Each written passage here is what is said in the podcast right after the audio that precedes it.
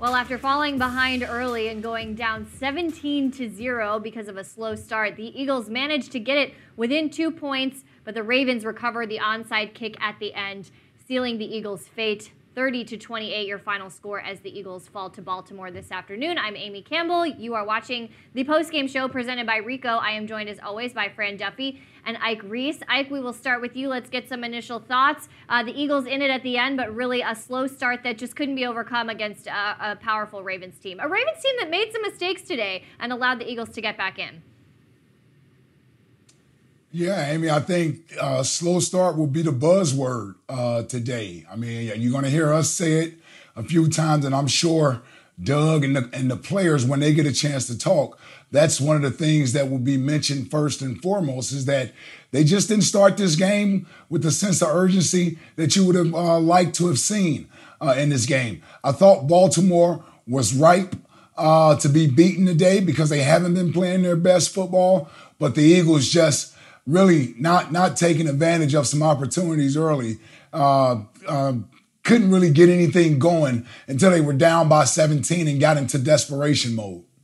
Well, and with a little over seven minutes to go in the game, they're down by 16 points. Fran, they managed to get it within two points with a chance to win. Uh, a great effort there at the end uh, by this team. Uh, some things that we'll point out, of course, as we break it down. But what are your initial thoughts on this one so far? To me, it's the fight and the resiliency because the start was about as bad as it could have gone, right? I mean, defensively, uh, you know, there were there were some missed assignments in the first half. Offensively, I mean, they could they couldn't do anything right, uh, uh, you know, in the first half offensively. They couldn't run the ball, they couldn't throw the ball. It was negative play after negative play after negative play. I mean, it was ugly in the first half until that final drive, and even still could not put points on the board. But the way that they were able to bounce back and fight in this game against a very good Baltimore defense, I think is a, a really good sign for that group moving forward. We thought that took the, a step in the right direction last week against a very good Pittsburgh defense, but to see what Carson Wentz, who essentially in the final cu- couple drives put the offense on his back because not only do you come into this game without you know the the cast of characters that we've talked about, right? You have no DeSean Jackson, Alshon Jeffery, Jalen Reagor, Dallas Goedert, but then you lose Miles Sanders in the second half. You lose Zach Ertz down the stretch, and with what he was able to do to fight there, he got hit 19 million times in this game behind the offensive line that he was working with. They lose the right tackle in Jack Driscoll. They're playing with like their seventh tackle in the game. And he still is finds a way to be able to put points on the board. That run, that 40 yard run, just a Herculean effort, just an outstanding job by Carson Wentz down the stretch to put this team in position to be able to, to win the game. Obviously, to tie it late, but really, I mean, the, the fight and resiliency from this team is certainly the big takeaway for me. A lot of things that really remind me of that 2016 game when these two teams faced off back in Carson's rookie year, Ike.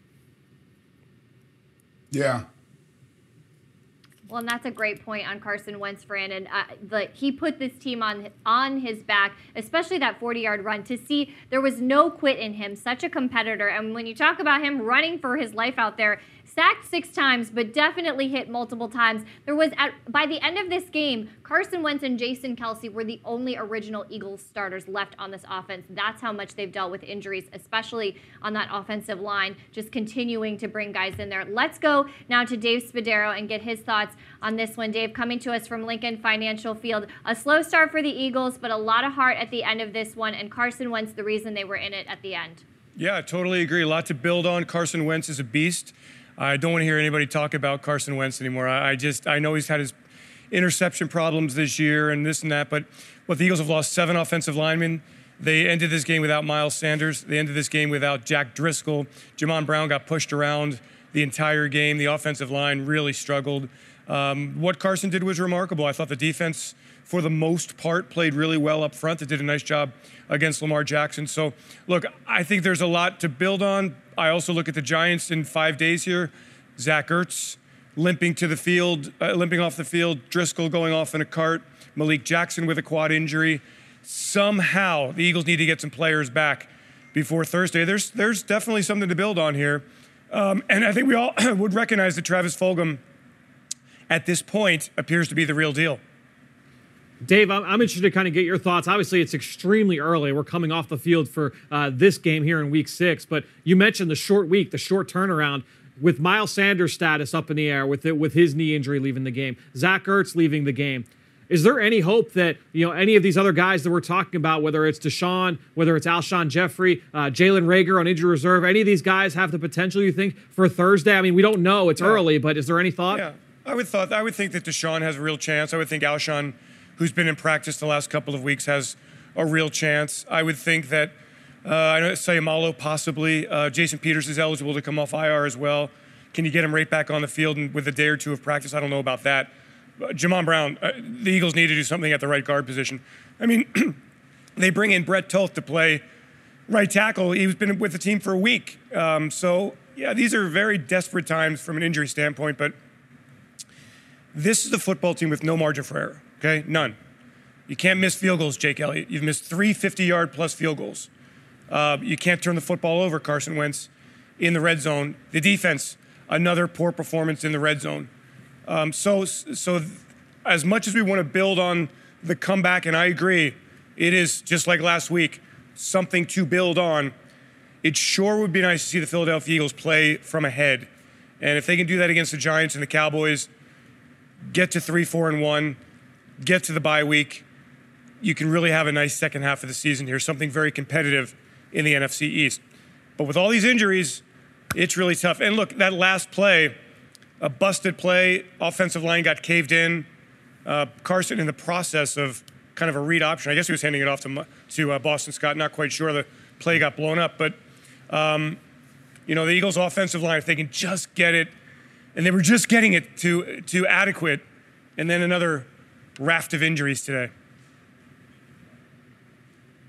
Dave, you brought up you brought up Jake Elliott. Now we don't usually talk about kickers and punters unless they have a game winning kick or what have you. But you mentioned the three field goals that he's missed from 50 plus yards. He certainly has the leg to make those kicks from a distance standpoint. What, what, what do you think is going on with him this year that, I mean, he's, he's missed some, some makeable field goals? So he missed 53, I think it was, in uh, at Washington. He missed last week at Pittsburgh, what was it, 57, and then today 50 plus as well. I think all three were to the right. So he's clearly got something mechanical going on. Certainly has the leg Ike. You know, we through the the career of Jake Elliott, it's been remarkably consistent. I think he's had a field goal make rate of like 83.7%, something like that, and was one of those guys who always made the long ones and sometimes struggled from the, the easy ones, the 35 yard field goal. So I don't know what's going on with Jake, but I know that with this team, with such a razor thin margin for error, your field goal kicker has to make them. And we saw what Baltimore did. Anytime they're inside the 40 yard line, Tucker is automatic. And so Jake's got to get back to that. Dave, I'd like to bring it back to the offensive playmakers. You know, one of the guys that we haven't talked about yet, you know, we, we, without Zach Ertz, without uh, Miles Sanders, and all the other players that we've talked about as being out of the lineup, you know, one guy I felt that gave them a spark in this game uh, alongside Carson Wentz was Jalen Hurts, you know, especially in the middle parts of this game, second and third quarter. Uh, I, I'm interested to just get your thoughts on the performance of the rookie in this game. Yeah, interesting. You know, one point, Fran, I actually thought, why are the Eagles showing this play right now? You know, they're on the verge of getting blown out against the Baltimore Ravens, and they've got a throwback Jalen to Carson, you know, back to Jalen's. Uh, so I'm like, what are you doing putting this on tape right now? But I understand it. Um, you want to get the football in his hands. He certainly is dynamic, and um, I understand it. The way this run game is, again, a 74 yard run from Miles Sanders, some good yards on the ground from the quarterbacks, really nothing from Boston Scott and Corey Clement.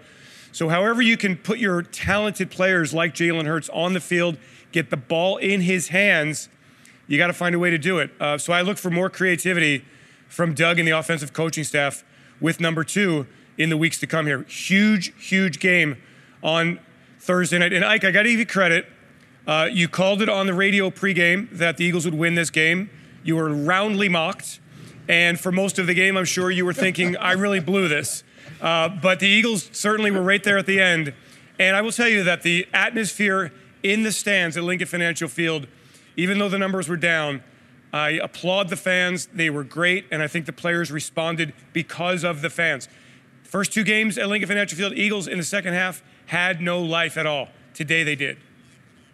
Dave, when you talk about that razor thin margin for error, when you looked at this game today, Doug Pederson, very aggressive, went for two every single time. Didn't get it the first time, didn't get it the last time. Of course, then my mind starts thinking, okay, well, if they had just kicked the extra point the first time, you don't have to go for it the last time. Is that that margin for error that they need to be that aggressive every time, or is it just being so careful in picking your spots and having it go right? Uh, honestly, Amy, I think that, and Doug is going to get criticized for that. There's no question about it. But that's what he is, and that's what he's been from day one. I mean, that is what Doug Pederson is. He, he knows he's got an offense that is struggling to score points. So if, he if he has a chance to go for the two point conversion, even if it doesn't make sense, he's going to do it. I, I, so it, co- it, cost the Eagles today, um, but they were still in position there at the end to tie the game. And, and just a blown play, blown offensive assignment up front. Whatever they were trying to do didn't work. But I certainly understand when people criticize Doug but that's just who he is. He's not going to shy away from that. That's his personality, and he owns it. Well, and I think that's the thing that most of the fans love about him as well. So that's what you take. You have to take all of it together when you embrace this t- kind of thing about a head coach, and I will take it every single day. Dave, thanks so much for your insight. All right, thanks, guys.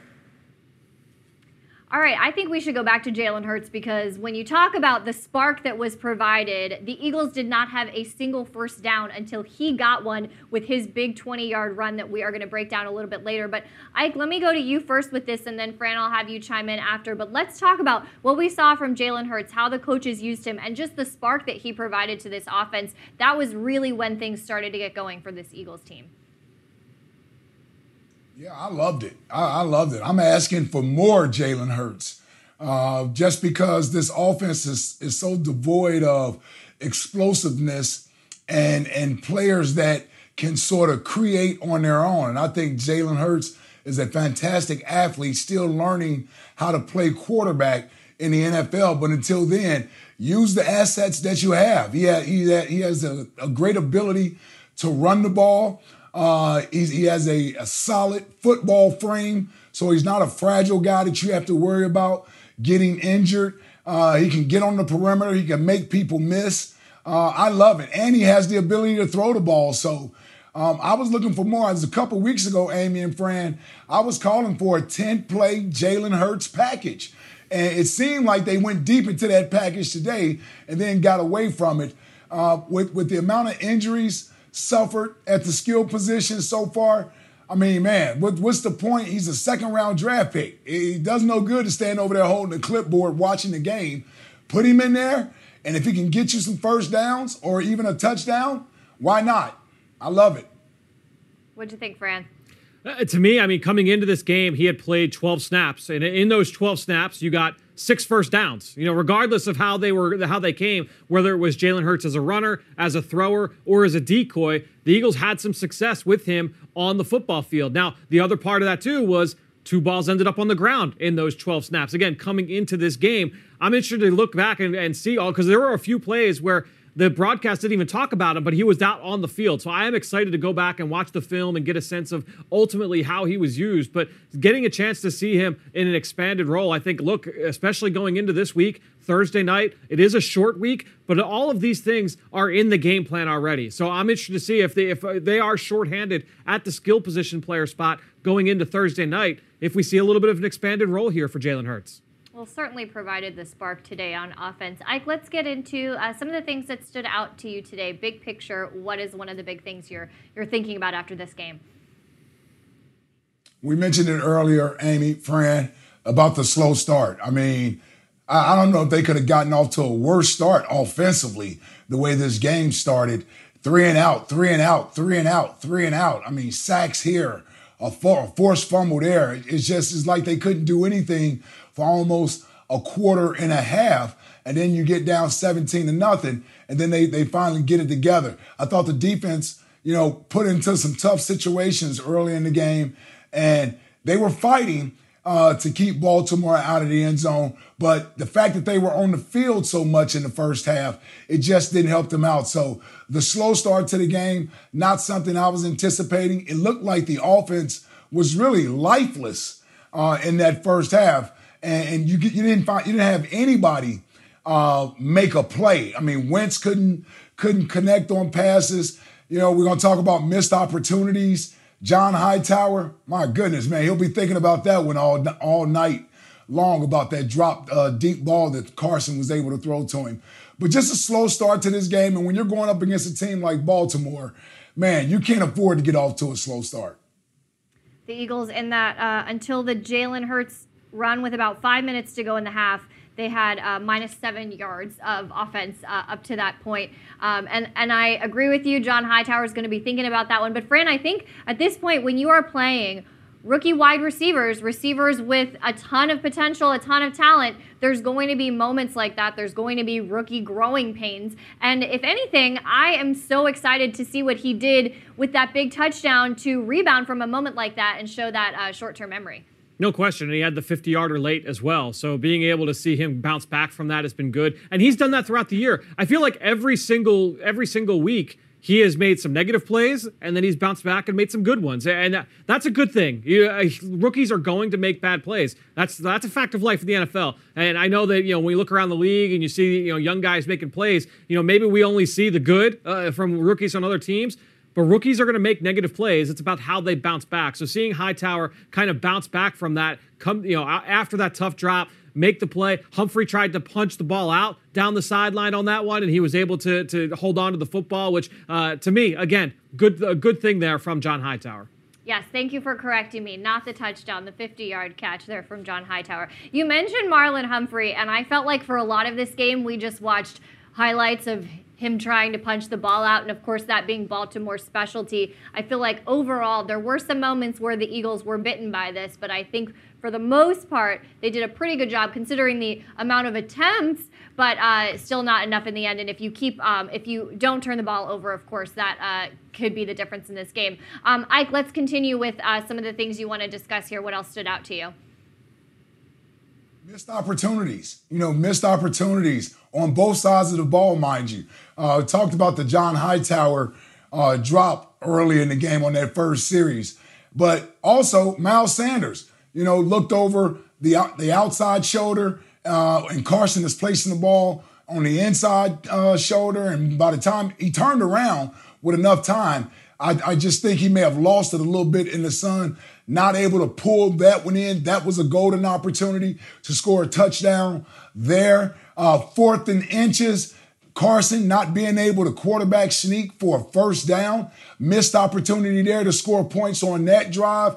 Jake Elliott missing a makeable field goal. Missed opportunity there. And then on defense, you know, Lamar Jackson was struggling in that first half with his accuracy, and a couple balls got tipped up in the air.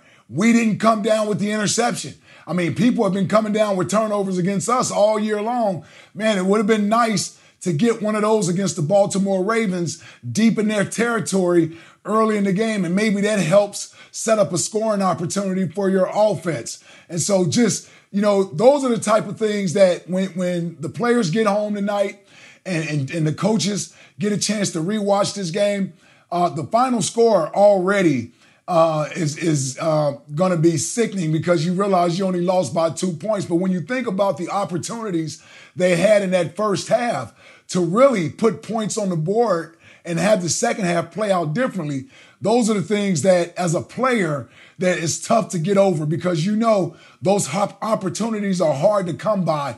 And the Eagles had several of them in the first half where they could have even been leading this game at halftime. And if you're looking at the numbers and comparing both teams, pretty close overall, except there's the big one that jumps out the time of possession. The Ravens controlled the ball for 36 minutes and 30 seconds compared to 20 minutes and 30 seconds for the Eagles. And Fran, when you're looking at this Ravens offense, they were able to control the clock, control the ball. Is it was it their run game that was able to do this so effectively? How were they able to really impose their will when it came to uh, controlling the clock in this one? Yeah, two things. It would be the, the run game, but I was going to actually follow up on Ike's point, and it, and it goes to that question, Amy. The, some of those missed opportunities in the first half. How about three third and 10 conversions for the Ravens offense in this game that led to touchdowns that were on touchdown drives? So you're talking about third and 10. That's where you want to be as a defense. That's That should be drive end, right? But instead, they're able to convert and now they're able to drive down and put points on the board. That's 14 points right there between those two drives where you had three third and 10 conversions. That the defense has to be able to get off the field in those situations. You're either forcing a punt or at the worst, you're forcing a field goal. at the end of the day, different different ball game, different kind of outlook on this game if they're able to get off the field in those spots. Such a great point. And look, the Ravens on third down, they were 6 of 16, so 38%, which is not amazing. But Ike Fran mentioned it. They were third and 10, and the, uh, third, third and 10, third and 11, third and long. And those, uh, those drives ended up being point scoring touchdown uh, drives for the Ravens. How demoralizing is it on defense when you know you have them right where you want them like that, and then they're able to get the first down, and you're on the field. You think you're about to come off the field, and you're staying on the field.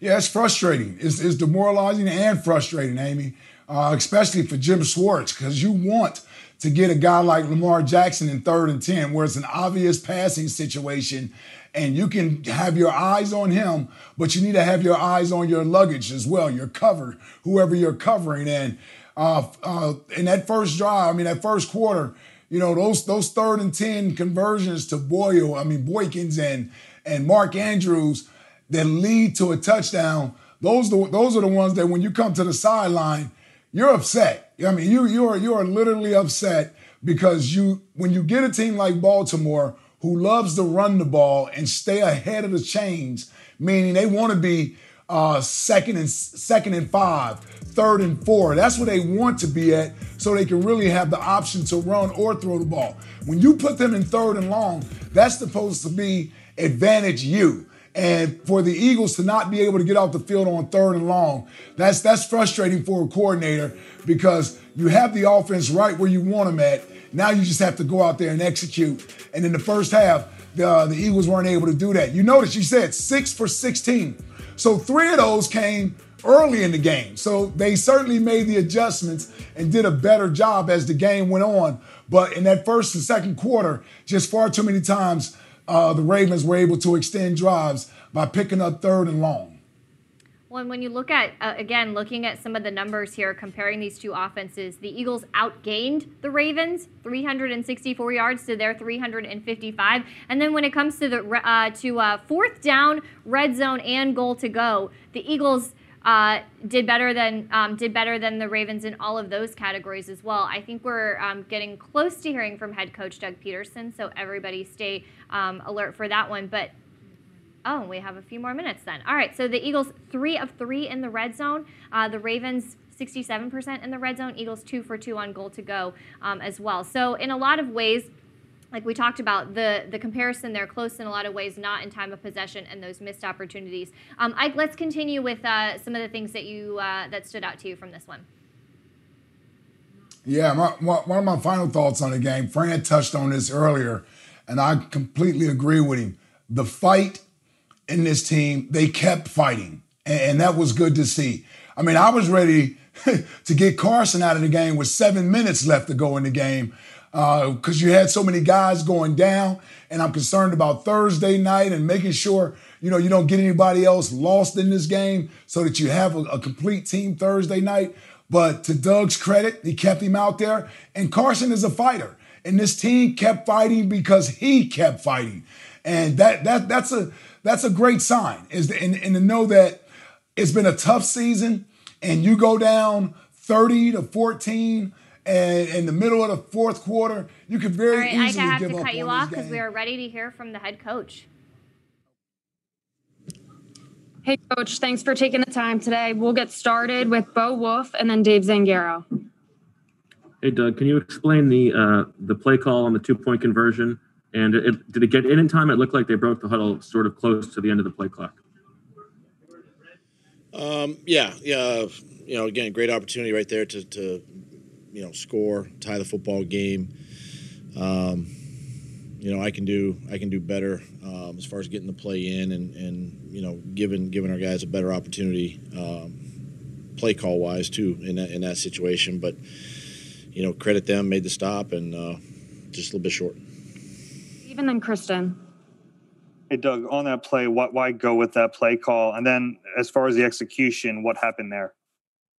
My decision to go with the play call, so that's on me.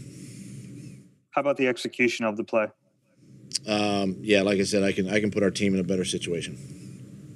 Kristen and then Jeff McLane. Hey, Doug, what can you say about the job that Carson Wentz was able to do really in that second half, considering all those injuries that you guys sustained on offense? Carson played a heck of a football game. Um, he played tough, played smart. You know, resilient, resilient guy, resilient group. Uh, rallied, rallied his troops, made some tough throws against a really, really good defense. Um, you know, proud of him for hanging in there and and uh, you know amidst all the, again some of the injuries we had. Um, you know, losing Driscoll there late in the game, and then you know Miles came out for a little while. So uh, I thought Carson played really tough today. Played played a good football game. Jeff McLane and then John McMullen. Uh, Doug, what were the analytics behind going for the two point conversion uh, at 17 to 6? Um, at that time, it just gives you the best probability to uh, to win the game. You know, in that situation, you go for two, and then you're down. You know, a touchdown and a field goal wins the game. You know, obviously if things stay, you know, status quo, but um, just gave us the best probability at that point to win. John McMullen and then Chris Franklin. Or Chris, if you're ready, go ahead. Doug, it looked like you got when most of the decision behind using Jalen Hurts more in the second quarter of the game today. Um, well, he's part of the game plan every week. Um, just felt it was you know it was the right time to get him in the game. You know, at, at the time we had been struggling a little bit offensively, especially running the football, um, and you know gave us a uh, opportunity to do that with him, and it just kind of kind of calmed the defense down a little bit too. You know, there wasn't as much pressure when he was in the game at quarterback. Just um, just had to had to find a spark, and uh, you know got him got him in the football game. Nick Fierro and then Tim McManus. Hi, uh, Doug. I wanted to ask about the offensive line, and uh, have you ever been a part of anything like this before? Just overall with the with the line and with so many injuries, and who's who's next on the list? If you you know Toth is you were down to Toth today.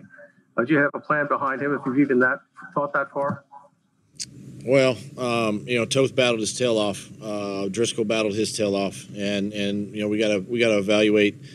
Um, quickly our uh, obviously the injury situation and, and see see where we're at this week on a short week and um, you know it's just something that uh, that you know again you know we, we are getting you know kind of thin at the at the position and you know I'm, I'm hopeful that a, a couple of these uh, offensive line guys that have been hurt that we can maybe get them back this week but we got to wait and see until you know see tomorrow and Tuesday and put the pieces together. Tim and then Rob Maaddi. Doug, uh, given the amount of success the offense was having with Jalen Hurts in there, um, why not use him more in this game? I, I don't think he, he got one more uh, one more snap after that long Sanders run.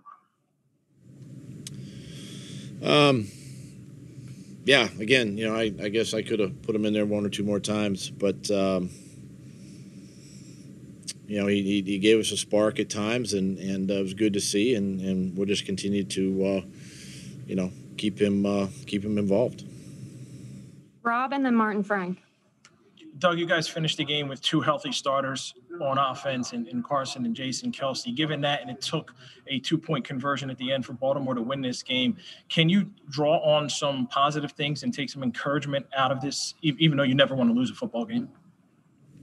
Yeah, and, and I would even say that Kelsey and Carson were, were banged up too. I mean, it was a physical football game against a really good opponent, and you know, my message to the football team is is basically, um, you know, there's all the there's all the you know shoulda, woulda, couldas out there, um, plays that we missed in the first half, turnovers, whatever it might be. But this group, every healthy body that we had played in this football game, and and I'm gonna tell you, it's it's tough to win in the National Football League. Okay, and and you guys know exactly where we're at uh, health wise, and and these guys battled their tails off today, and still had a chance to tie this football game. Really had a chance to win this football game against a healthy, healthy football team, and and so.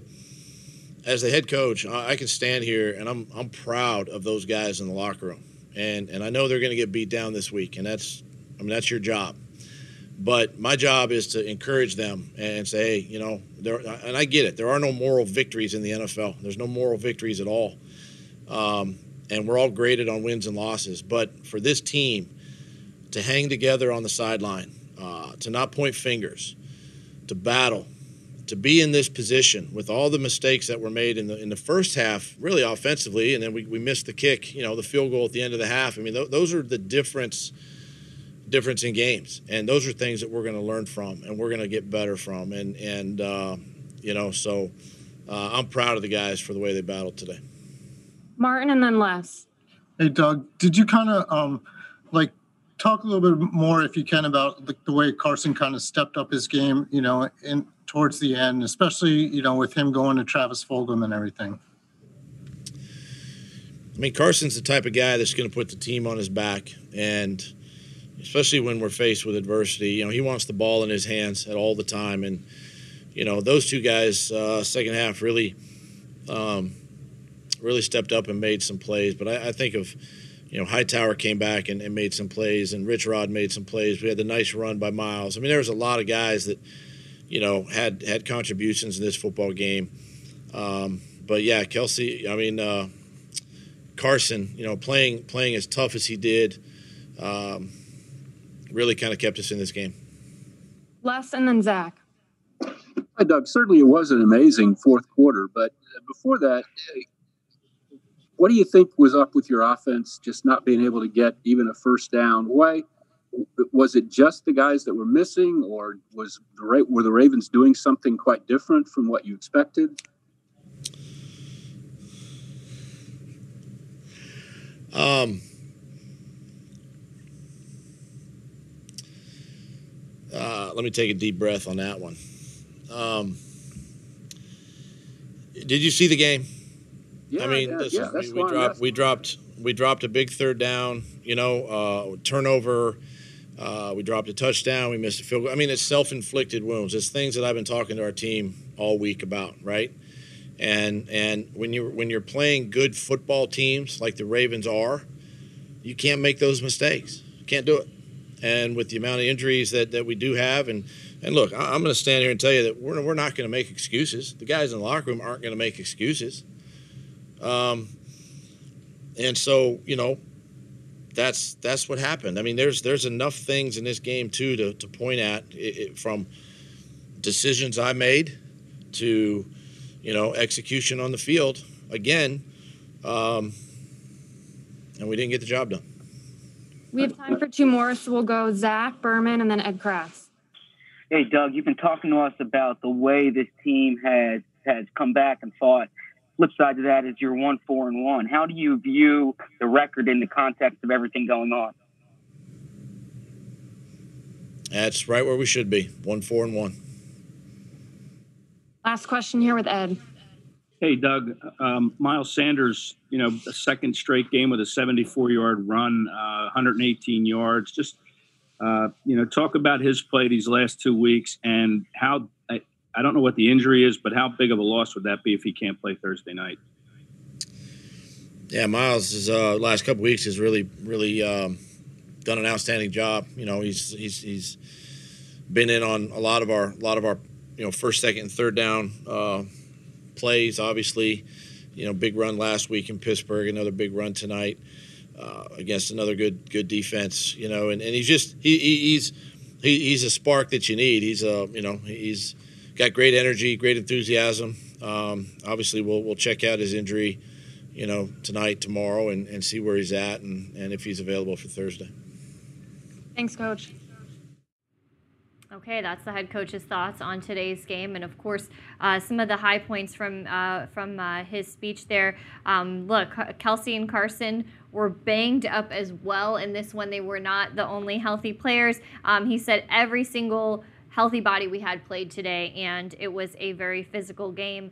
Um, what he is especially proud of is the way that these guys hung together, the way that they continued to be encouraging, continued to fight, um, continued to stay locked in on the sidelines, and that they battled their tails off against a healthy, healthy Ravens team. And I think that's a very key point there that adversity has continued to hit this Eagles team, and these guys continue to stay together, continue to have that positivity. And a lot of times, look, look around the NFL, adversity is hitting a lot of teams, and guys are not locked in. They are not playing hard for their coach. They're not playing hard for each other. That is not what goes on in this locker room. And head coach Doug Pederson, of course, sets the tone for that.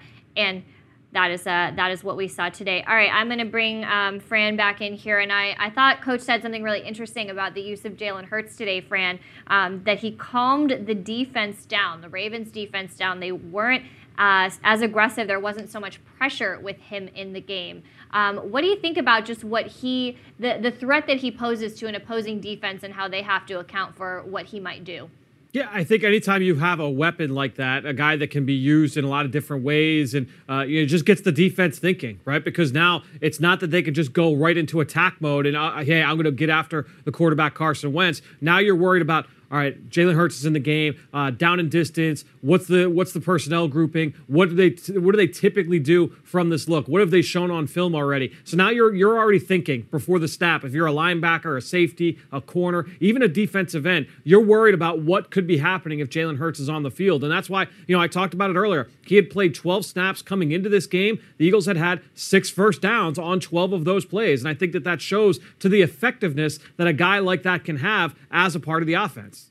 Well, and when you talk about the creativity, the uniqueness of this offense, that every single week uh, has a new wrinkle, whether um, that's a new player coming in. Um, let's talk a little bit about who we saw catch a touchdown today. Jason Croom, a tight end who was elevated from the practice squad just before this game, also catching a touchdown. This offense continues to make it work, and I think they deserve a lot of credit. Head coach Doug Pederson, Carson Wentz, a lot of credit for the fact that, look, we've seen guys who most people didn't even know who they were even a few weeks ago have a big impact in this offense.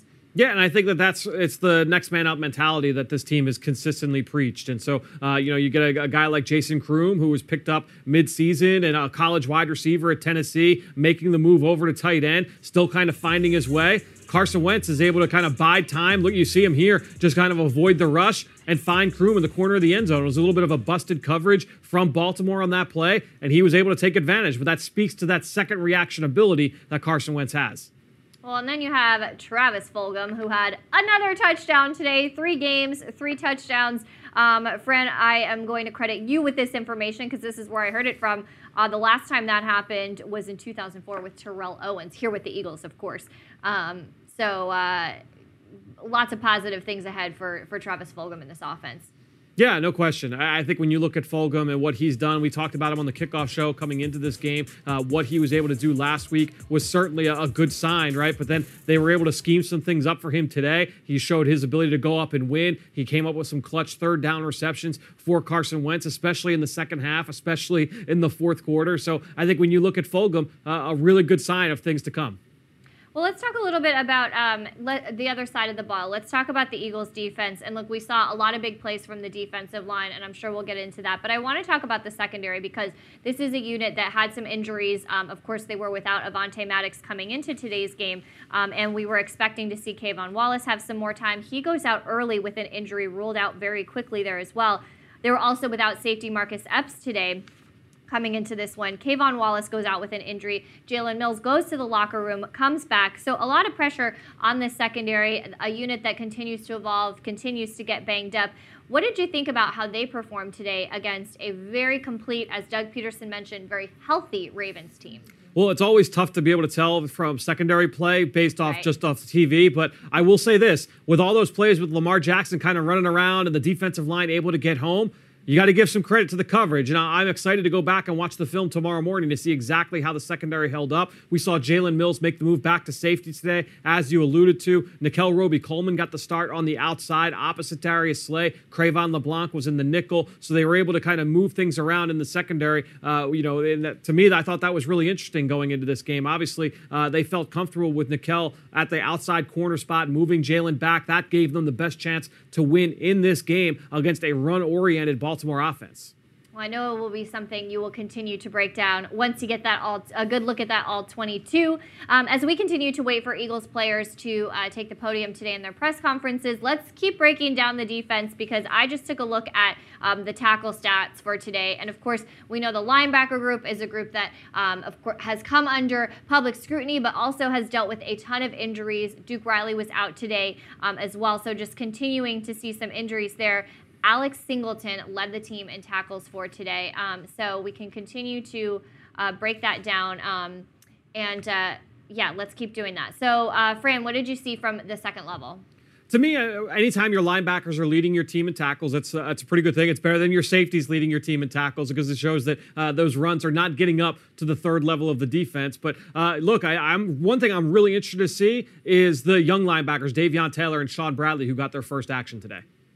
All right, and I believe we are about to hear from Carson Wentz in uh, just a, a, little bit of time here. So, uh, one more time um, after a a, incredible for, performance from him, keeping his team in it. Uh, Wentz, uh, 21 of 40 uh, passes completed today for 213 yards, sacked six times, had his team in it at the end. And of course, uh, let's not forget that massive run 49 yards rushing, including a 40 yard run to uh, keep. Um, keep his team in it. Um, and uh, yeah, um, all right. Well, I guess we're still waiting for Carson. So, um, Fran, any any thoughts on um, on Carson? I mean, just the fight and resiliency we saw. I thought that was just huge, obviously, in this game. All right, and uh, here's the quarterback. Hey, Carson, thanks for taking the time. We'll get started here with Jamie Apody and then Mike Sielski. Carson, I know there's no moral victories, but towards the end of the game, you and Jason Kelce were the only healthy players on the field from the offense. And you could argue you guys weren't even that healthy. And yet you guys still managed to have a chance to tie the game. What does that say about this team's toughness and how proud are you of the way that game ended? Yeah, I mean, really, last week, this week, um, obviously the ending's not what we wanted. But to see the way guys have fought and being down in both games and, and rallied back – and the resiliency of this team is something that I don't think you can question. Um, and the toughness of, of, these guys. And I mean, you got injuries all over the place, and you got guys stepping up that maybe just got here this week, or you know, all over the board. And that's never an excuse. But there's there's a lot of good we can learn from. Um, and the fight and the effort is something that I'm so proud of these guys. Um, to give us a chance to, to tie it up at the end of the game. Obviously, we came up short. We're frustrated with that, but um, you know, I'm proud of these guys. We can keep building with this. We got a quick week to turn it around and uh, start going in the right direction. We'll go Mike and then Chris Murray. Hey Carson, what was it about Jalen Hurts' presence that got the offense going? Yeah, I, I think you know Jalen's uh, he's a playmaker, and you bring him in off the bench, and um, defenses have to be ready for for where he's at, where I'm at, all of the above, and um, I think it puts a little stress and a little pressure on the defense. You know, get there's some exciting plays potentially there to, to be had, and um, it's something that we're going to keep repping, keep working on, and um, hopefully finding ways to, to you know supplement our offense and find a way to get some big plays that way. Chris and then John McMullen. Yes, it was a gallant comeback today, but you all go through situations where you play great one half and then terrible. Uh, be a little bit more consistent. I only heard parts of that question, but I believe it was in terms of consistency offensively. Um, and obviously, that's something that I'm, I'm going to look hard at. And I think we're all going to look hard at because it's something that's frustrating to be down um, the way we were at halftime to put that performance out there the first half. Um, we got to be better. Plain and simple, we got to be better. We got to execute better. You know, the Ravens are a good defense. They have a great defense. They make life really hard and challenging, and so we got to give them some credit. But uh, we can definitely execute better um, early in games, and I'm confident that we'll get it figured out. John McMullen and then Paul Domowitch. Hey, Carson, uh, can you kind of take us through that final two point conversion attempt? It looked like maybe you guys got out of the huddle a little bit late. Is, is that the case, or is it just a matter of Ravens making a good play? Yeah, I mean, we, we probably did get a little later out of the huddle than we wanted. You know, I think it's a 20 second play clock or something. Seems like it goes pretty quick on the two point plays. And so uh, we got to be more urgent um, to get to the line and, and, get our calls and get our checks. And, um, you know, we had a scouted look there that we, we felt confident in that play. And um, they made a good play, made it made life tough on us. And, you know, it's frustrating to come up short like that. But, um, you know, hats off to them. Damo and then Bo. Yeah, Carson, uh, you took a pretty good beating today. Uh, I can't recall uh, in four years you taking the licks you took today. Uh, how did you feel in the fourth? I mean, in that fourth quarter when you guys were coming back, did it?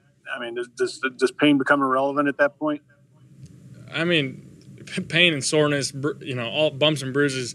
That's part of football. Uh, every guy out there is feeling something uh, along those lines. And within a game, you don't notice those things. Obviously, you wake up the next morning, you're going to be a little sore. That's part of football, that's part of life. But um, yeah, I mean, I'll be fine. I came out just fine. And, um, obviously for me and for a lot of these guys, we got a quick turnaround. We got a Thursday night football game, which is even harder on your body. So we got to you know do the right things and take care of our bodies so that we're ready to go full speed on a Thursday night. Bo and Ed Benkin. Carson, it seemed like the uh, the connection with Travis Fulgham continued. Um, have, are you sort of learning that that he's a guy who you can throw to even if he looks like he's covered? Absolutely. I mean, he's he's a baller. I said it last week. Uh, I see it in practice, um, and uh, you know, it's it's good to just see guys get their chance and, and, make plays. And he's a guy that, like you just said, I mean, it was zero blitz a handful of times today, and I, I, looked to him. You know, I just gave him a chance. I knew I, I know I threw the one out of the back of the end zone, didn't give him the chance, but uh, made sure I gave him that opportunity on the, the other one. And uh, he keeps showing up, keeps making plays, and, and he's going to keep getting better too. And we're going to keep building our chemistry and our connection. But um, I have all the confidence in the world in him, and, and he's going to keep being a big part of this offense. Ed and Tim McManus. Carson, four catches for Zach today. He was limping around at the end. I know he still wants more production. Did you feel like you two were a little bit more on the same page today and took a step forward?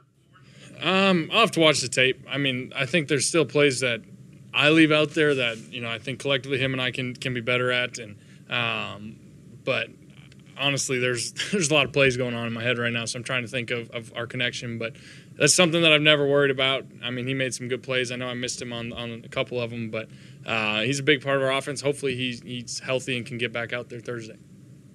Tim and then Martin. Hey Carson, this isn't the first time that we've seen you, you know, come up big late in games and rally a team back, and including ones that are, you know, decimated by injury. What is it about those moments that brings out the best in you? And is that something you that you can harness uh, you know, and apply to, you know, earlier in games kind of moving forward? Um, it's a good question. Um, and it's honestly, I think you, you just feel the, the kind of backs against the wall, time to make some plays mentality and um, kind of just cut it loose and play. And, you know, you're giving guys chances down the field. You're, you're giving guys the opportunity to make plays. And um, I will also say, I mean, the Ravens did did a lot of things late in that game that they just said, we're going to bring the house you know, and, and they kept blitzing and blitzing. And so that gave me the chance to, to kind of just retreat and give my, my playmakers the ability to make the plays. And uh, guys stepped up, did, did a great job. And um, hard to fully say. It's just when you have that backs against the wall mentality, it's just, hey, you're just cutting it loose and you're just playing. Martin and then Dave. Hey, Carson, um, on, on the third play of the game, you went deep to Hightower and he couldn't, you know, he couldn't hold, he couldn't come up with it, I guess. Um, a, how deflating was that? And then B, you went back to him later, and you know the fact that he made that catch. How much do you think that helped his confidence? Yeah, I mean, I have all the confidence in the world in him and, and really all these guys. You know, mistakes are going to happen. You know, I've, I've said that since I got here. Guys are going to drop passes. I'm going to fumble. I'm going to turn it over. Guys are going to miss blocks. That's always going to happen. And it's just how do we respond? How do we bounce back? How are we resilient? And, and John's John's the same way. You know, obviously he wants that one back. Um, wasn't the start to, to the drive to the game we were hoping for. I mean, shouldn't be in third and 22 in the first place, the first drive. Like, we got to be better. We got to start faster, um, be more efficient there. But, uh, you know, that one happens. It happens. He, he dropped it, but um, we're going to keep going back to him, and he's going to keep being a big part of what we do. We have time for two more, so we'll go Dave and then Zach. Carson, uh, injuries are nothing new for this team over the last few years, but this year it seems like at least offensively, it's kind of taken to a new level. What's your reaction and and the, your teammates' reaction when you're in the huddle and guys are just constantly being cycled through? Yeah, I mean it's it's football. I mean some of these things you um, you can't make up, and and you're just you know you're putting guys in there that, like I said, might might be here for a week, and, and that's football. It's that's way of life, and um, you can't control it. All these injuries, it's, it's, honestly, it's my least favorite part of the game is injuries and seeing guys um, go down, whether it's serious or minor. Um, I hate seeing it, but um, you don't have time to worry about that in the game. It's all right. Who's next? Who's up next? Who's going to fill in? And and how can we get them up to speed with whatever it is we're doing? Obviously, there's a lot of in-game adjustments, a lot of things that need to be um, communicated. But that's one thing I'm proud of every guy for being ready to step up and and doing their job when called upon. Last question here with Zach. Hey Carson, you've been four and six, you've been five and seven, but one four and one is is new for you. How do you view this record in this season so far? Yeah, I mean, obviously not where we want to be. Um, not, we've dug ourselves a little bit of a hole here, but um, for one, I'm excited. I'm excited to, to build off of the, the way we finished this game and the resiliency that we've shown uh, really the last two weeks. And I'm excited that we get to go back out on Thursday night. I mean, we get a quick turnaround. We get to put this one uh, behind us quickly and, and finally, you know, get in here in our division and hopefully do some do some good things and, and get this thing turned around. Thanks, Carson. Thank you, guys. All right, you'd love to hear that from Carson Wentz. He's excited to get back out there on Thursday night because he feels like they have done so many good things in the last two games that there is plenty to build on, and he, I'm sure, is tasting uh, whenever this team gets its next win. All right, Brandon Graham is taking the podium now. Let's listen in. Hey, BG, thanks for taking the time. We'll get started with Jeff McLane and then Les Bowen. Yeah. Uh, Brandon, um, I guess another game without any turnovers. Uh, I know that they're sometimes fluky when you get them, but uh, how much does that hurt the defense when you can't you can't get those? Um, you know, it just makes it just makes our fight a lot harder. You know, of uh, we can't flip the field, um, and you know, playing against a team like uh, the Ravens, you know, they they hot right now. They got a great quarterback, great team. Uh, we just gotta, you know, we got to change. We got to change the momentum, and uh, turnovers definitely help that. We'll go Les, and then Chris Murray. Hey, BG. Uh, how frustrating was it for the first half and really most of the third quarter to just be sent out there again and again and again, uh, often in bad field position, uh, you know, with, with nothing on the scoreboard and, and no hope of anything good happening? Well, you know, uh, we don't beat ourselves up about it because if you do, it's um, you know, it's, it gets worse. Uh, we went out there with a mindset, you know, we just they just don't get in, you know, and we hold them to three. Whatever it is uh, that happened in that game, uh, we try to, you know, talk positive in in those moments because it could definitely get out of hand if uh, if we let it, if we had the wrong mindset. But um, you know, it was, you know, we don't like, you know, the the situation we was in, but we definitely can change it, and uh, that's all we was trying to do when we go out there. Chris and then Mike Sielski. Um, my question to you is um, why is it that this team plays great one half, bad another half, and see, you seem to got you seem to not be able to put it all together on a consistent basis? Um, you know, hey, these games, uh, they they they are different. You know, they are, you know, um, injuries from you know the the people that you got to work in to all kind of different things. But I think we handle handle it, you know, the right way. I just know that you know it's it's not how you start it's how you finish. And you know uh, our goal right now is just to win the nfc east get healthy and you know um, you know make sure that we uh, take care of what we need to take care of this week. You know we got a short week with the giants. We got to move on. We got 10 games left. Uh, we can turn this thing around and we're not that and we're not far off at all we still believe in each other uh, despite you know others but you know at the end of the day that's all i really care about uh, is everybody still believing and knowing that we one play away from um, being where we want to be and one um, turnover away from being where we want to be we just gotta we just gotta do it Mike and then John McMullen. Brandon, what was the most challenging part about trying to defend Lamar today? Uh, just you know his speed. I mean, he's a he's a great quarterback, and we know that uh, he's fast. And uh, you got to make sure that you stay in coverage with him, uh, and just let him let him go. You know, let him run, uh, get those you know little yards. Uh, just make sure that he don't get um, you know because he's an accurate thrower on the run. Make sure he don't get those open uh, receivers based off him just running to the sideline to you know create different things. But I think that uh, that's the biggest thing, just you know trying to get him to uh, contain him. John and then Jamie. Uh, hey, BG. Um, uh, bigger picture, obviously, you're not where you wanted to be uh, at the start of this season, but you do have that short week, as you mentioned. Uh, is that helpful in some ways from you know a, a mental standpoint, at least, to get right back out there? Oh, for sure. And you know, um, it's it's a time, it's a chance for us to go out, go out there and make some things right. You know, and get and get back in the winning column. You know what I'm saying? Like, you know, we got got the Giants this week, and you know they ain't no slouch either. No, despite the record, all that stuff, we know what's going on uh, with them, and we see what's going on. They just. But at the end of the day, we know that they're gonna play their best against us because you know everybody get paid in this league, and every and it's and it's definitely even in this league, you know, any given Sunday. So uh, we just got to make sure we do our part this week and make sure that we um, we stay locked in and keep on building off uh, the good things off off these games that that we're losing. We have time for two more, so we'll go Jamie and then Ed Kracz. Brandon, you just alluded to uh, you guys believing in yourselves, but other people maybe not. And Doug Pederson got a little almost emotional when talking about defending you guys as a team and having you block out the outside noise and the criticism you're going to hear this week. Is that frustrating for you when you know what goes on inside the locker room and how banged up you guys are? Um, but the record is what the record is. I mean, how do you guys handle that? And and what is the mentality right now? Uh, we just we we not we we know we got to fix some issues. We gotta we gotta get some we gotta get some healthy guys in there. You know that could really help us too. But I do love what I see with the guys that's coming in. Um, you know that's getting short notice. You know they they seem like they ready um, when they go in there because you know obviously we go down there. Uh, Jack uh, Driscoll get hurt, then Toth go in, and that boy, you know, he did all he could. You know, what I'm saying to get us down there to get a score, and you know that's all I really you know can, can say is you know the people that get their opportunities, they making um, you know the best of it. And um, I know what we have, you know, that's sitting on the bench right now, that's that's trying to get back and get healthy. And all I can say is, like you say, it's like it's not how you start, it's how you finish. And you know, I think we gonna hit, we gonna be hitting it at the right time. And man, I still I still believe in this team, and we all still believe in each other. And it shows just by how easy it could have went left uh, when we was down uh, again. You know, big, seventeen nothing. People could have, you know, just quit on each other and point fingers, but that's not what's going on. People trying to figure it out and really trying to work their butt off to get us get us a, a stop and a turnover on defense and a score, of course. But um, you know, it's gonna happen. I'm telling you, just keep on. Trust me, it's gonna happen, and it's, it's definitely we definitely trying to start it this week.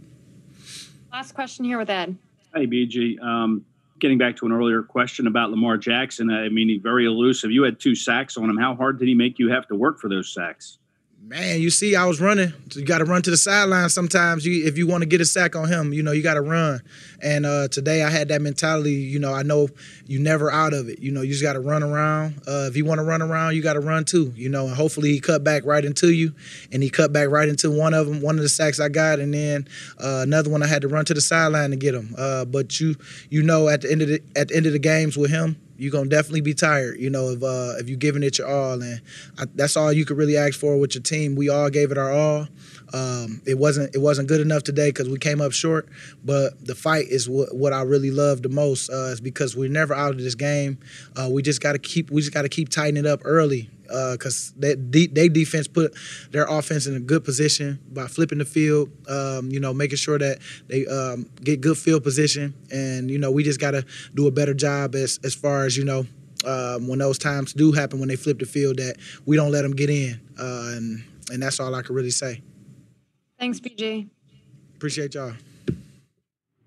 All right, that's all he could really say. And I think that's all he really needs to say. Eagles defensive end uh, Brandon Graham, after a two sack performance uh, against Lamar Jackson and the Ravens, uh, five tackles, two tackles for a loss. And now Eagles center Jason Kelce is at the podium. Jason, thanks for taking the time. We'll get started here with Bo Wulf and Dave Zangaro. Hey, Jason, obviously a lot of moving parts again on the offensive line, and, and Carson got hit a lot. Were those um, sort of mistakes of, you know, one, guys losing one on one battles, or were they sort of identification mistakes?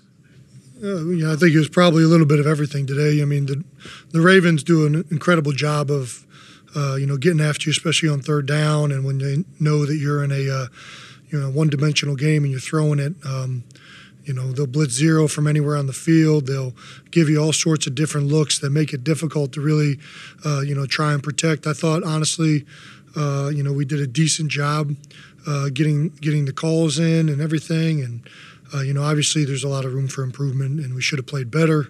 Uh, but you know, guys are out there fighting their asses off. Steve and then EJ. Hey, Jason. Uh, Carson obviously got hit quite a bit today. Uh, what did he What did he show you? Um, his resiliency and, and him fighting to, to stay in that game and play well down the stretch. I mean, you know, I've, Carson doesn't need to show me anything. Uh, you know, I know who he is. I know who he's been since he's been here.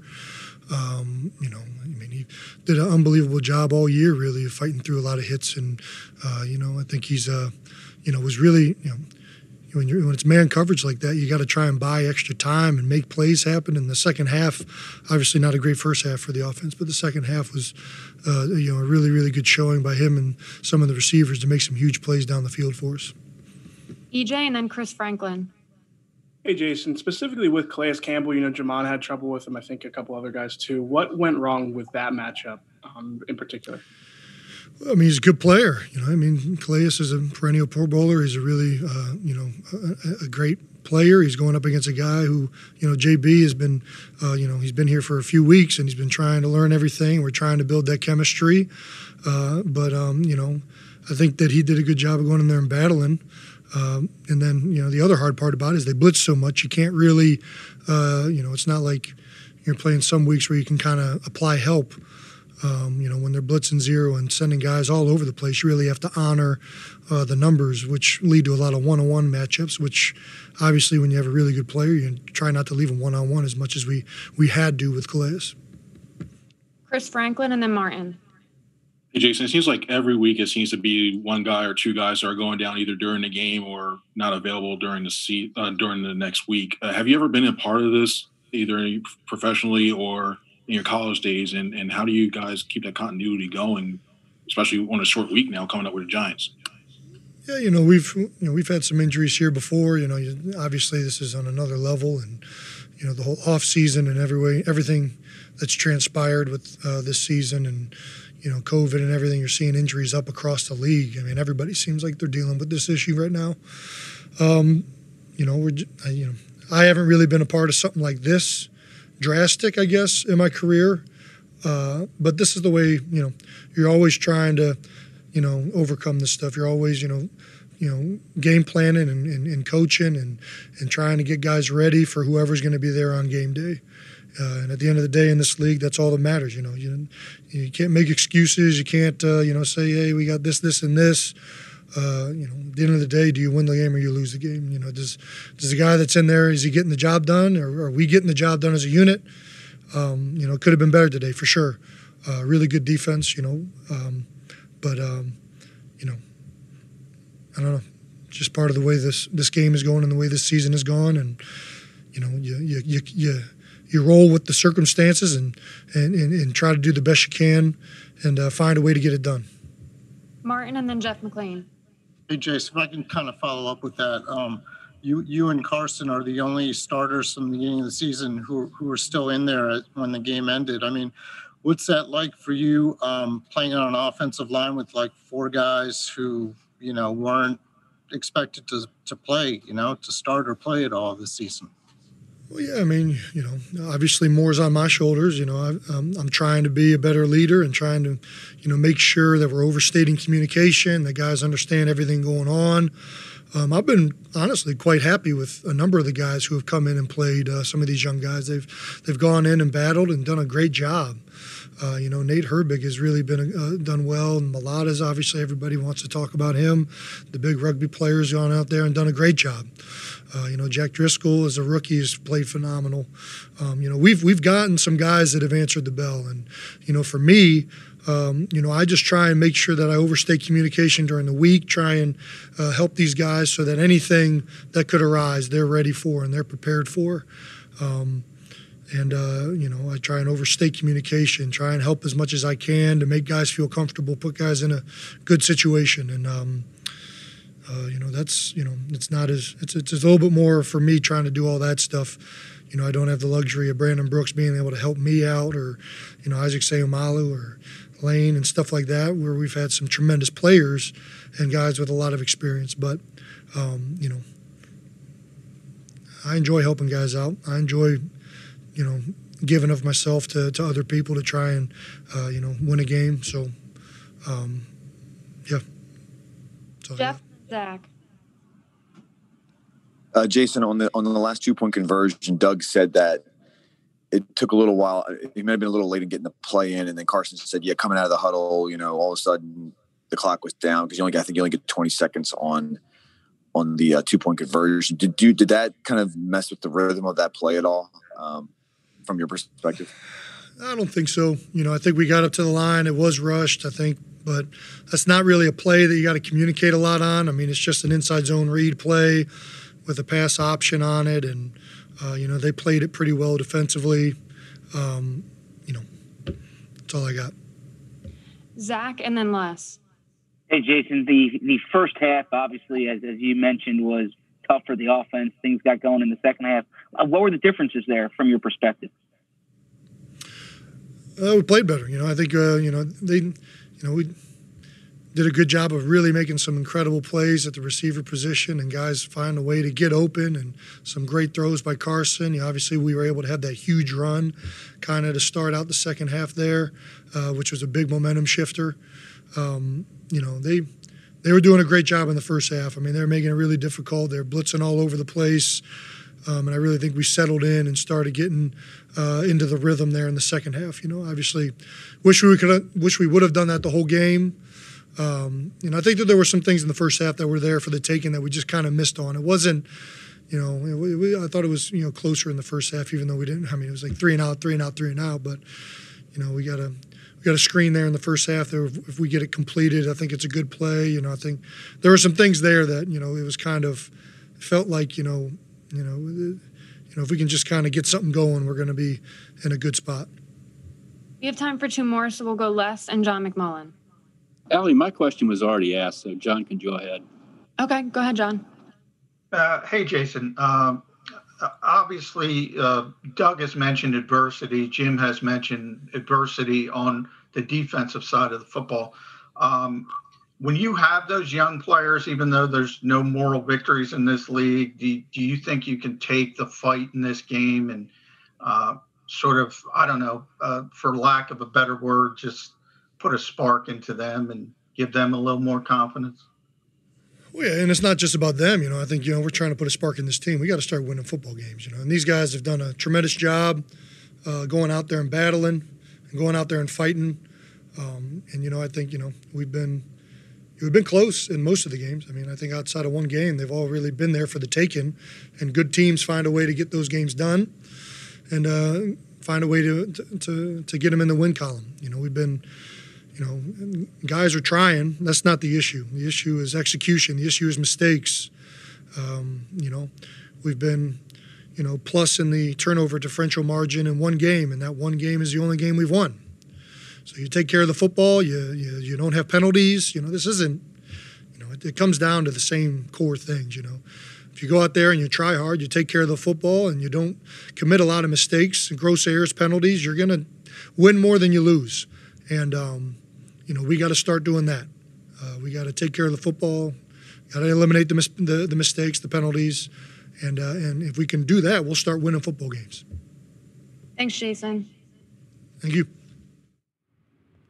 Okay, Jason Kelce putting it quite simply. If you take care of the football, you win the turnover battle, don't make the mistakes, you'll start winning more foot football games, and that is what this team needs to do. He praises the effort of some of his young offensive linemen, guys who have stepped up uh, when when uh, when their name when their number was called this season talking about uh, look that's just how it is this season with injuries. That's how this year is going to be. That's what's happening across the league. And look you just have to roll with it and do your best. He's been quite happy with a lot of the younger guys. As i mentioned he named nate herbig jordan mailata and jack driscoll specifically and just shared on how he's so happy to give of himself to help bring them along. And of course he misses having other offensive linemen who have been starters with him historically here in this team uh, to help do some of that as well. But he's happy to do it. He also talked about the Ravens defense and that they blitz a lot. We talked about that before this game. This is the team in the NFL that blitzes the most. Uh, that leads to a lot of one on one matchups. It's not what you want with Calais Campbell out there. Calais Campbell, of course,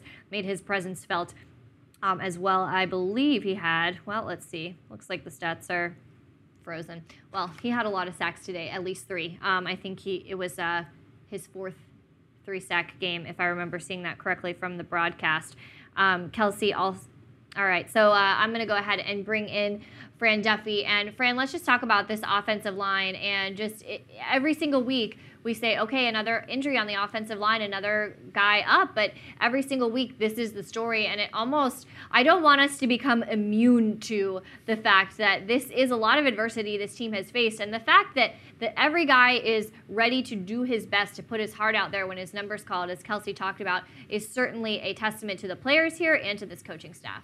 No question, and especially when you look at a guy in Brett Toth who just got here this week, right? I mean, he it's not like he's been here uh, since training camp and has been repping with these guys, communicating with these guys. He was here last training camp in 2019, um, but just arrived here this week from Arizona off waivers. So uh, to me, for him to step in late in the game in that situation in crunch time, I think that speaks to his work ethic. It speaks to the teammates getting him acclimated. It speaks to the coaches getting him prepared both mentally and physically. So that certainly uh, is a big thing to take away from this game look, the, the offensive line, the, you know, the, the health issues have been well documented, right? I mean, they, they have, uh, it's just been an embarrassment of injuries right now. They're in a really, really tough spot. Just unfortunate luck uh, at that position this year but they, they've they're trying to fight, figure a way to grind through it, right? And it's gonna they're gonna have to continue to find ways to try and manufacture runs. Uh, they got another big run today out of Miles Sanders in a well schemed play. Um, Jalen Hurts was a big factor in that. JC, Jason Kelce made a huge block at the second level, and then you had wide receivers doing their thing downfield as well. It's a similar kind of uh, instance that happened last week in Pittsburgh. So I think they're going to need to continue to find those chunk plays in the run game because overall, you know, consistency has certainly been an issue, but you can understand why. This might be kind of a tough question before you look at the film, but Kelce was asked about uh, what changed for the offense. Was it adjustments that were made? And he said, I think we just started executing better, and that's what really led to this offense starting to click. Did you see them do anything besides uh, scheme up that Jalen Hurts run to provide that spark? Was it a matter of execution, a combination? What does this? What does the game look like if John Hightower catches that play on the, on the first third down of the game, or if Miles Sanders catches that touchdown in the end zone? You know, I, you know, it changes the outlook of the game. And so, yeah, execution absolutely. Uh, you know, it keeps thir- keeps drives alive. You know, we talked about that on the other side with the defense. You know, keeping the offense on the field for third on those third and longs for Baltimore that helps them put points on the board. Goes the other way as well. If the Eagles stay on the field on third down, that gives you more opportunities to put points on the board course. And I'm sure that we are going to uh, have all of that broken down for us as you get a really good look at the film. I think we're a few moments away here from having Eagles safety Rodney McLeod joining us. McLeod today. Um, four tackles, five combined, um, in an Eagles effort. Uh, a tough challenge there for them, Fran, where they had to, uh, all 11 guys on defense. That was the cliche. And okay, here's Rodney at the podium. Let's listen in. Hey, Rodney, thanks for taking the time today. We'll get started here with Bo Wulf and then Jamie Apody. Hey, Rodney, how did um, the challenge of defending Lamar compare to, to what you were expecting? Uh, yeah, I think uh, for the most part, we uh, did a good job at containing them outside of uh, the one run for a touchdown. Uh, and then uh, obviously the late in the game, uh, you know, he escapes out. Uh, but I mean, a, a, player like that, you have to expect, you know, he's going to make some plays. And uh, Jim, you know, uh, expressed that to us early in the game. I mean, early this week, uh, not to get frustrated by it. Uh, you know, he's going to make some plays with his legs, uh, the throws that he makes, side arms, uh, but just keep battling. And I think that's what we we displayed today. battled all the way through to the end and gave our, ourselves a chance to win. Jamie and then Rob Maaddi. Rodney, you guys fought right to the end there and you know gave yourself like you said a, a chance to win the game. Um, but yet you're still one four and one. Can you speak to the frustration of your record being what it is despite the effort you guys are putting out? Yeah it's extremely difficult uh, understanding uh, what's reality. We are one four and one uh, but we're also just a couple plays away from you know being uh, having a, a, winning record. Uh, but what's encouraging is uh, the fight uh, and, and, that's the character of this team.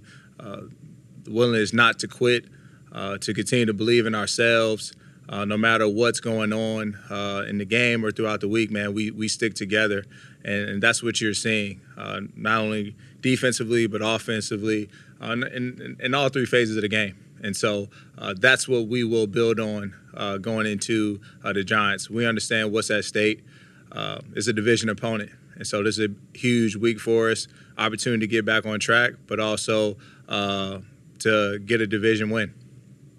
Rob and then Dave. Rodney, teams that are one four and one are usually looking ahead to next year, but in this division with Dallas at two and three and only a half game ahead of you guys, how much is I mean not comforting, but do you guys take out of that knowing that you're still in this if you can go out there get a win against the Giants, control the divisional games that you have coming up? Yeah, we're in control of our own destiny. Uh, we just had to take it one game at a time, and and fortunate enough for us, it's a division opponent coming up next uh, at home Thursday night game, and so we're looking forward to that opportunity. Dave and then John. Hey, Rod, all the injuries on this team. Um, how do you guys not get down when you're seeing multiple starters leave every game? At the end of the day, we have to play this game with whomever we uh, put out on the field. Whatever 11 men is out there, uh, we put our faith and trust in those guys, and that's what we created here. That's the culture. Uh, we don't flinch. Uh, we don't make excuses, and so uh, when you come in, the expectation is still the same: get your do- job done and and execute. So, uh, man, countless guys have, have gone in throughout this season and made tremendous plays. guys like Fulgham uh, who continues to show up each and every week, um, who's making a name for himself. So uh, that will continue to happen, and we'll get some guys back uh, hopefully this week. But uh, I think that'll make our team even stronger with the depth now that we're creating for some of these guys. John and then Zach. Uh, hey, Rod, um, you mentioned some of those moving parts, and it happened again at the safety position. Jalen back, uh, moved back. Will Parks was there for the first time, and then you were sort of in the big nickel with them. How, how do you think that worked out first time? I think it, it worked out well. Uh, we prepared all week and, and we went out and executed. Communication was great. It was good having Will Parks back in back into the defensive scheme and as well as uh, Mills back in the safety position. So uh, I was extremely proud at at at, um, at us this uh, today. Zach and Chris Murray. Hey, Rodney, in, in the first half, some of those third and longs they were able to convert. What was the issue there? Yeah, it was just, uh, you know, you like to see just a little tighter coverage. I mean, they made a good good catch on the outside. We said we wanted to uh, force the ball outside. Uh, they made a great uh, throw and catch. Uh, so you live with that. Uh, I think the next time they uh, caught us off guard, they quick snapped us and, and, and, was able to pick it up. But quickly, we fixed that, and I think we did uh, very well moving forward on third downs. But that is something that hey, we get them in third and 10, third and eleven, we got to win those situations. Uh, but we did uh, make an adjustment and and quickly uh, nipped it in the butt. We have time for two more, so we'll go Chris and then Bo. Says this team to really coming up with an effort where they play for the entire four quarters and not at certain parts of the game as you, as you have in all um, four of your losses. I can't hear. It's difficult to hear. Sorry. But we'll go to you. Hey, Ronnie, if you could put yourself um, on the other side, what would be the stress of going up against those two quarterback formations when when Jalen Hurts is on the field? Yeah, I mean, you you have no idea how they plan to attack. Uh, you know, when they have Hurts behind center and you have Carson uh, on the outside. Uh, you just have to play disciplined ball and and uh, just do your job on that play. Uh, but we work a lot of those plays throughout the week, uh, so it it showed itself, presented itself today, and and we went out and executed, uh, and that created a spark for for the offense. Thanks, Rodney. Thanks, Rodney.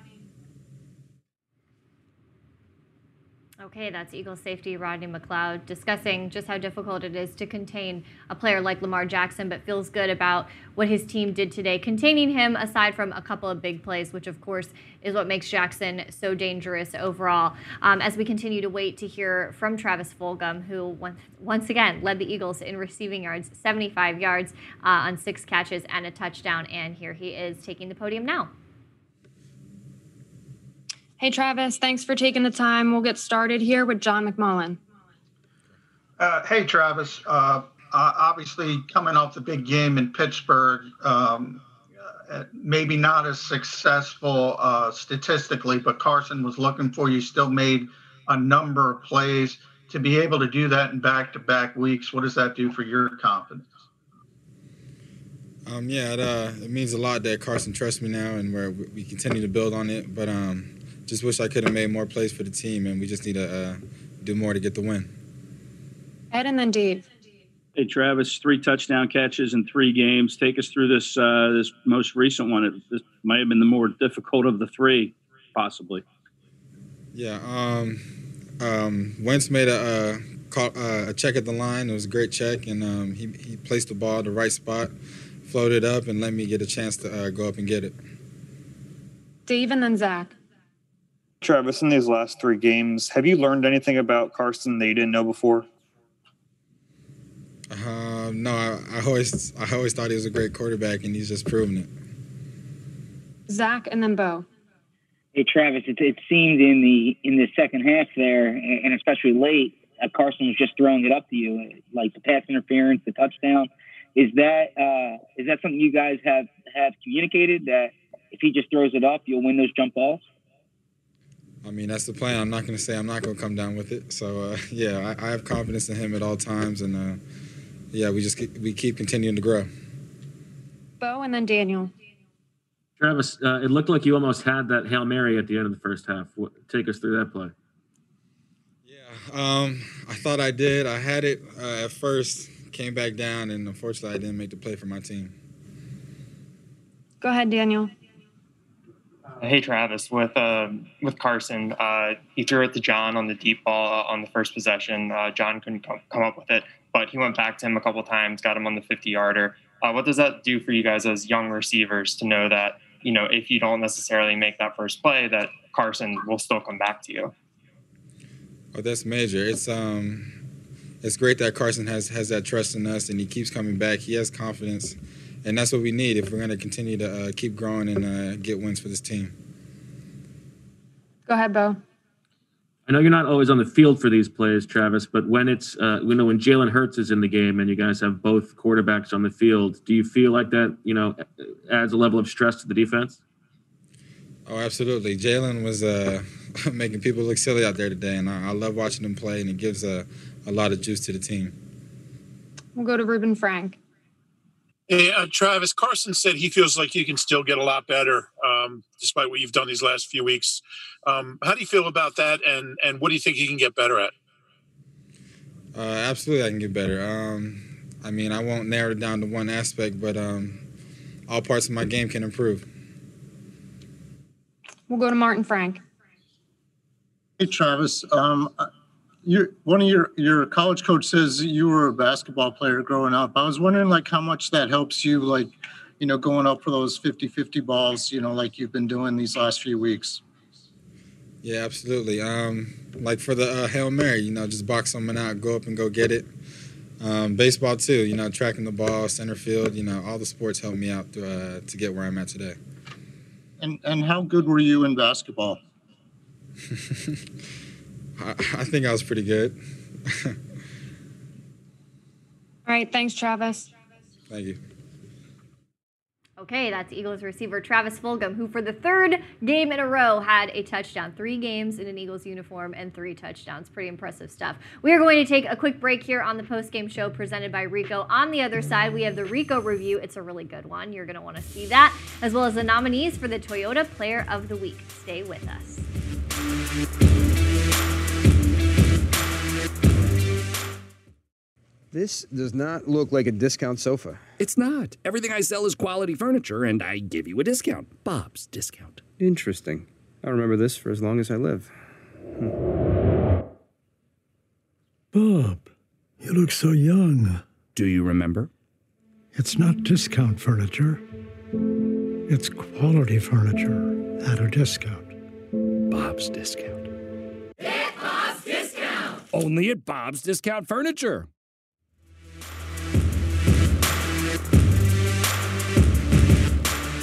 For watching the post-game show presented by Rico. Today's Rico review is a really exciting one. Jalen Hurts provided a spark to this offense when he came in and broke loose for a big run, leading uh, a 20-yard uh, run down the field and providing some life into this Eagles offense. And that is the subject of today's Rico review. Here's Fran Duffy with more. All right, well, let's get to the first first down of the game for this Eagles offense. And that was in late in the first half. They're going to put Jalen Hurts in the backfield next to Miles Sanders. You're going to have Carson Wentz at the top of the screen. And this is just going to be a little bit of a, a zone read play here for Jalen Hurts. And all you're going to see is you're going to get both of the backside linemen, the guard and the tackle. They're both going to pull front side for Jalen Hurts. He's going to read with the mesh point here with Miles Sanders in the backfield. Looks like he's reading one of these second level defenders up here at the linebacker level, and we'll let this go here for a second. And the big thing that I want you to see is how there's a couple plays built in here for this Eagles offense because now what you've got are two, offensive linemen play side. Jalen Hurts makes that read, and again, it looks like he's reading one, one of these guys who hang out. All right, now is the time to vote for the Toyota Player of the Week. Go to PhiladelphiaEagles.com slash Toyota Player of the Week to cast your vote. Today's nominees, Carson Wentz, Brandon Graham, and Josh Sweat. Um, look, I think we can make an argument for all three guys here. Um, Josh Sweat, I thought, had a really nice game. Of course, Brandon Graham, two sacks on Lamar Jackson. But I don't know how it cannot be Carson Wentz today, guys. To me, this is the guy who uh, put the team on his back and gave the Eagles a chance to win it there at the end. Um, Ike, I'm looking at you. Who do you who are you taking of these three? Well, I'm gonna go with the Bronco, Amy. I got to go with Carson Wentz. You're you're absolutely right. Uh, Josh Sweat, Brandon Graham, uh, fantastic job. Continue to be disruptors on that defensive side of the ball. But you know, I thought this game was over at 30 to 14, and uh, the only reason it was not over is because number 11 wasn't ready for the game to be over. And uh, the way that he continued to fight and, and, and pull his teammates along with him and have an opportunity to send this game into overtime. Um, yeah, great job by Carson continuing the show uh, while the organization has made him the franchise quarterback. Think a great day for uh, Team LTBB there, Ike. Um, Fran, let me go to you and let me apologize to you, Fran, and to our viewers at home that we had some technical difficulties on the Rico review. But Fran's breakdowns will be all over our website and social media this week, so you'll have plenty of chances to watch that. Uh, Fran, your Toyota Player of the Week. Who is It's got. I, I agree with Ike. It's got to be the Bronco. It's got to be Carson Wentz here. I mean, I mentioned earlier a, a Herculean effort with his ability to put the team on his back uh, and just drive them to the brink of victory. Right. I mean, uh, he's walking into the end zone if not for some missed blocks on that two point conversion. Uh, you know, the, the what he was able to do with both his arm and his legs, and, and most importantly, his heart in, in this game. Not to get too, uh, you know, in terms of like the uh, the sayings here and the football axioms, but you know, with what he was able to do late in this game, really, really impressive. Absolutely. Look, they're cliches for a reason. That's All right, right. let's take a quick look um, at the Eagles' next matchup. It's prime time, Thursday night football. The New York football Giants are coming to town at NFC East. Uh, rivalry, and of course, um, every single game counts, especially in the division, especially this year. And uh, guys, the Giants got their first win today over the Washington football team. Um, so now I believe everybody in the NFC East has a win. So, um, Fran, a critical game for the Eagles, especially against a, a, uh, a Giants team with a new head coach um, and guys playing with a lot of buy-in. Yeah, no question. And I, obviously, anytime these two teams match up, you know, throw all the records out. And, you know, I think both these teams would like to throw the records out at this point with, you know, how it's gone early in the season. But I think really when you look at both these teams, they're going to come in and play hard. You know, with what the Eagles have done over the last two games, even though they've been losses, the way that they've competed has been really impressive. And you look at the Giants team with what they were able to do today against Washington. I'm excited to dig into this tape. I've been studying this team uh, for about a week now. I'm excited to see what they were able to put on t- tape today. Uh, it's going to be a good game on Thursday night. Well, and you got the sense from every single one of those Eagles players that they are really excited to get on the field quickly um, against that team. I give me one to two sentences max about this matchup. What do you think? NFC East, throw the records out. This game won't be easy Thursday, considering the Eagles are shorthanded, but it's a win that we must get. It, it, it'll be a tough matchup. Giants coming off of a win, Eagles need a win badly. It'll be it'll be a tough matchup for us. I love it. Beautifully said. It almost read like a poem, Ike. That was so beautiful. All right, I'm going to say goodbye to all of you at home. Of course, we will be back here Thursday night, 45 minutes before kickoff. That's 7:35 Eastern on the kickoff show presented by Axalta. And as always, immediately after the game is over, we'll be breaking it down on the post-game show presented by Rico. So for, so for Fran and Ike and all of our team, I am Amy Campbell, and we will see you on Thursday night.